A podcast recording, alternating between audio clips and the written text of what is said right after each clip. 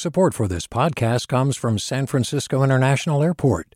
At SFO, you can discover award winning flavors and unique shops all before takeoff. Learn more about what's at SFO at flysfo.com. Hey there, this is Brittany Luce from NPR's It's Been a Minute. KQED's podcasts like The Bay, Bay Curious, Mindshift, Right Nowish, and more all tell the stories of the Bay and beyond with reliable, human centered journalism. They aim to inspire, make you think, entertain, and expand your understanding of the place you call home.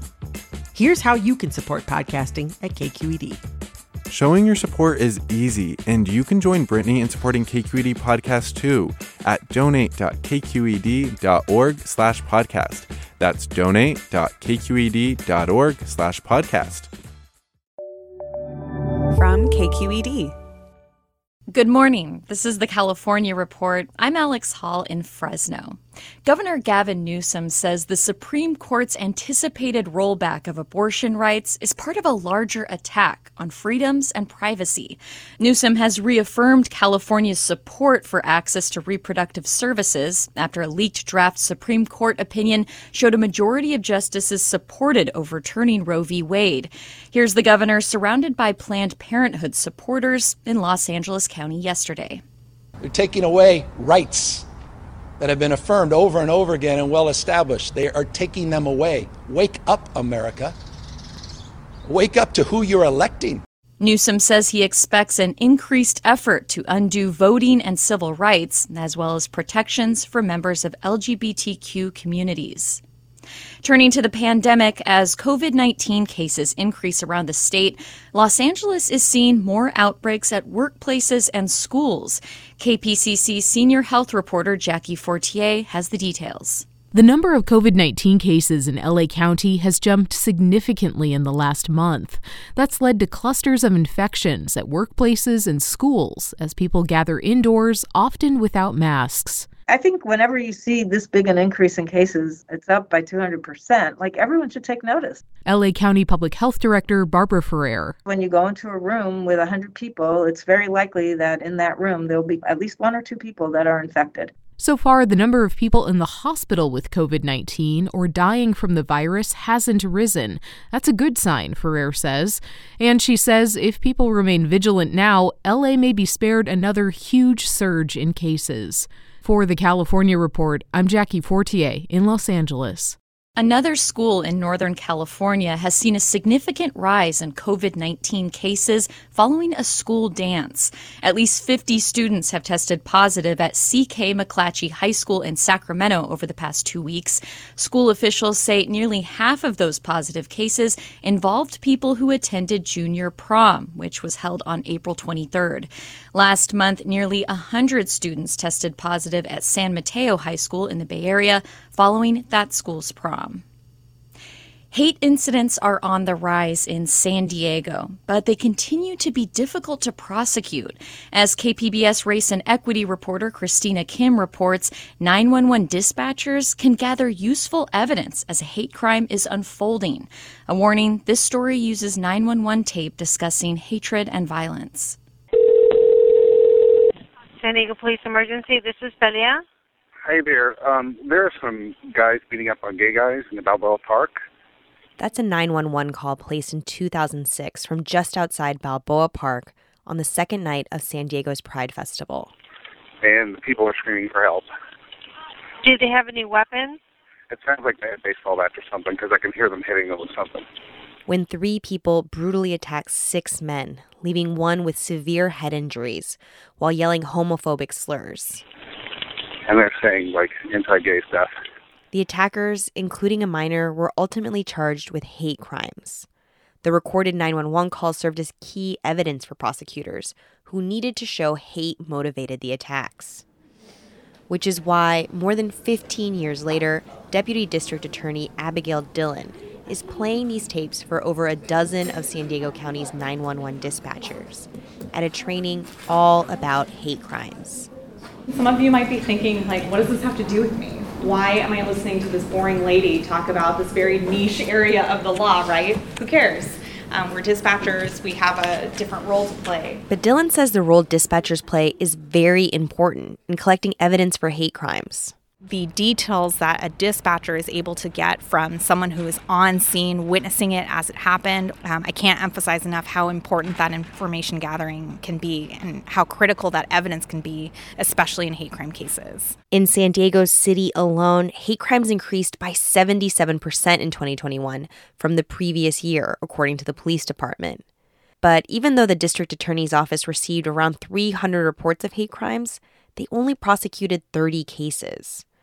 Dillon says hate crimes are very difficult to prosecute. It requires us to prove that the perpetrator's act was motivated in whole or in part because of a bias. And that's why Dillon trains 911 dispatchers, because the questions they ask can be pivotal in proving bias. We want dispatchers to be aware of kind of the difficulties of what we have to prove for purposes of hate crimes, um, what's required, um, so that that's in the back of their mind as they're asking for additional details from witnesses or victims or suspects who call 911. She plays 911 calls to show the kinds of questions they can ask, like in the attack at Pride, when the caller said the attackers were saying anti gay slurs. Dispatchers can also ask whether anyone was displaying any known hate symbols or even get details from suspects. You said that you what? I just shot up a synagogue. I'm defending my country. I'm in my car. You can come get me. I will not shoot you. That's what the dispatcher did when talking to the man who shot four people at a Poway synagogue in 2019. He got his motive. Why'd you do it? Because the Jewish people are destroying the white race. They have been for a long time, and no one's doing anything about it. Something has to be done. Christina Newton is a first year 911 dispatcher for the San Diego Sheriff's Department. After going through the training, she says she's thinking about her job differently. I'll be asking a lot more follow up questions, a lot more clarifying questions, um, just trying to determine if there are other types of crimes within some of our more standard calls. She says it was good to hear she can help hate crime prosecution. It's this kind of crime that you think people don't get charged for, or, you know, victims don't get justice in a way. So it was nice to hear that there are ways to do that. Dillon says prosecuting more hate crimes is an integral part of how the region must address growing hate. I think that by prosecuting hate crimes, we in turn are sending a message that this is not acceptable. So she's making sure dispatchers are ready every time they answer a call. For the California Report, I'm Cristina Kim in San Diego. Hi, it's Terry Gross, the host of Fresh Air. We bring you in depth, long form interviews with actors, directors, musicians, authors, journalists, and more. Listen to our Peabody Award winning Fresh Air podcast from WHYY and NPR. Hey, it's Avery Trufelman, host of Articles of Interest. And I've got to say, I've been a fan of KQED ever since I was a little kid and I would come out to San Francisco to visit my grandma. It was just what we'd always turn on every time we got in the car, every time we were making dinner and turning on the radio was always KQED. And then over the years, I've become a massive fan of KQED podcasts because this is local reporting at its best. These are answers to questions you've always wanted to know, interviews with exciting, unusual voices, necessary journalism, all told with love and care and artistry. And did you know that a majority of KQED's funding actually comes from members? It's just people like you and me supporting the programs they love while also getting access to cool events, behind the scenes footage, and so much more. If you want to sign up and be a part of this amazing community, visit donate.kqed.org slash podcasts to become a member today. That's podcasts with an S. Thank you for listening and thank you for your support. The Mountain View based company behind TurboTax, Intuit, has agreed to pay more than $140 million to customers, 11 million to Californians in particular, who were tricked into paying for services that should have been free. KQED's Rachael Myrow has more. A coalition of 51 attorneys general, including California's, allege Intuit advertised its TurboTax products as free to low income Americans and active duty service members. But once consumers clicked, Intuit steered them away from the IRS free file program and toward Intuit's commercial products, often only after people spent hours filling out their information. In a blog post, Intuit admitted to no wrongdoing and stated it already adheres to most of the changes it's committed to make as part of the deal. For the California Report, I'm Rachael Myrow. California voters could decide between two different approaches to legalizing sports gambling this November after supporters of legalizing online wagers say they've collected enough signatures to make it on the ballot. KQED politics reporter Guy Marzorati has more. The campaign, backed by sports gambling companies like FanDuel, DraftKings, and BetMGM, announced Tuesday that they've turned in 1.6 million signatures. If roughly 1 million are deemed valid by the Secretary of State, the measure will be on the ballot. Campaign spokesman Nathan Click says their proposal would earmark 85% of gambling tax revenue to combat homelessness. We're the only measure that would create hundreds of millions of dollars each year in funding for homelessness and mental health support. But Native American tribal governments say the proposal impedes on their gaming rights. A ballot measure sponsored by tribal governments to legalize in person sports gambling will also be on the ballot this fall. For the California Report, I'm Guy Marzorati. The neat rows of grapevines in California's wine country are just beginning to bud as the wine industry faces another season of drought and almost certainly wildfire. But it's not just the flames they're worried about. It's the smoke, too. KAZU's Jerimiah Oetting reports scientists are helping the wine industry clear the air on just how much smoke is too much. To some, Prudy Foxx is known as the grape whisperer. Who knows how these things come about? It is Santa Cruz. She's a viticulturalist. She advises grape growers, primarily in the Santa Cruz Mountains. But there's a new problem in the vineyards all over California wildfire smoke polluting the grapes. Yes, it's dramatically affected the wine industry in general. When grapes are exposed to wildfire smoke, they absorb some of its ashy smelling compounds. Foxx says the impacts range from almost unnoticeable to an incredibly bitter aftertaste and very ashy, very old cigarette smoke, very bottom of a wood stove. Not how you want your wine to taste. But deciding whether to toss those grapes or bottle them is a big question with millions of dollars on the line.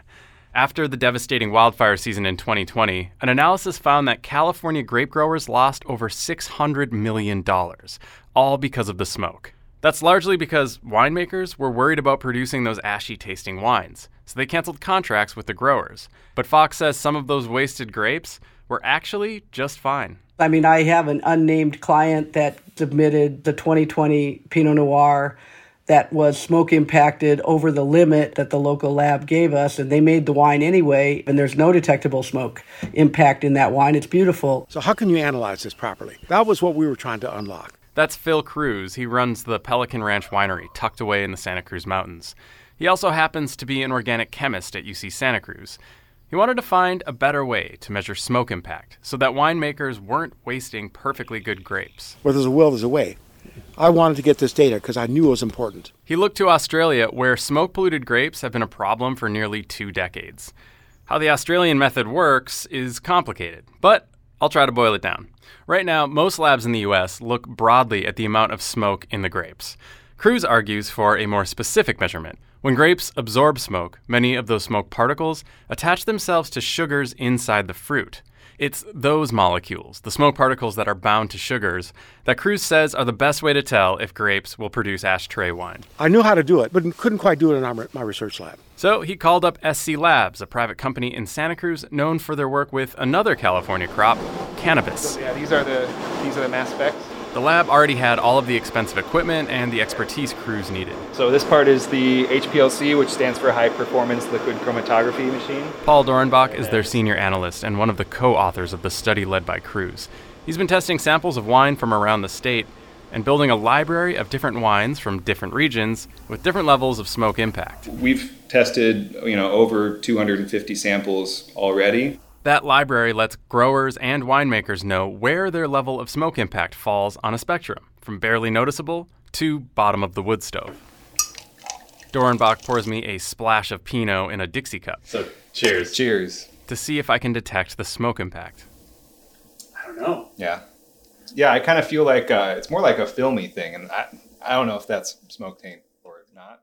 Maybe I'm a cheap date, but I found the splash of smoke tainted wine tasted pretty good. The sample Dornbach had on hand was right around the modest category of smoke impact. I, I'm, I'd be fine with it. I didn't love the wine, but you know. Prudy Foxx, the grape whisperer, says in the end, it all comes down to taste. I mean, it's 2022. We're going to learn a lot about seeing how this wine goes through the market and how it's received by the critics. And if if the critics choose to kibosh anything where they even detect smoke impact, then she says that will have a big effect on the industry. But Foxx points out that wine is endlessly complex. Maybe a light smoke impact will add another interesting layer, a memorial of that year's fires, or a bitter reminder that the wrath of climate change is growing heavier with every vintage. For the California Report, I'm Jerimiah Oetting in Santa Cruz. Support for the California Report comes from Stanford Healthcare, alerting listeners to the critical blood shortage in the area.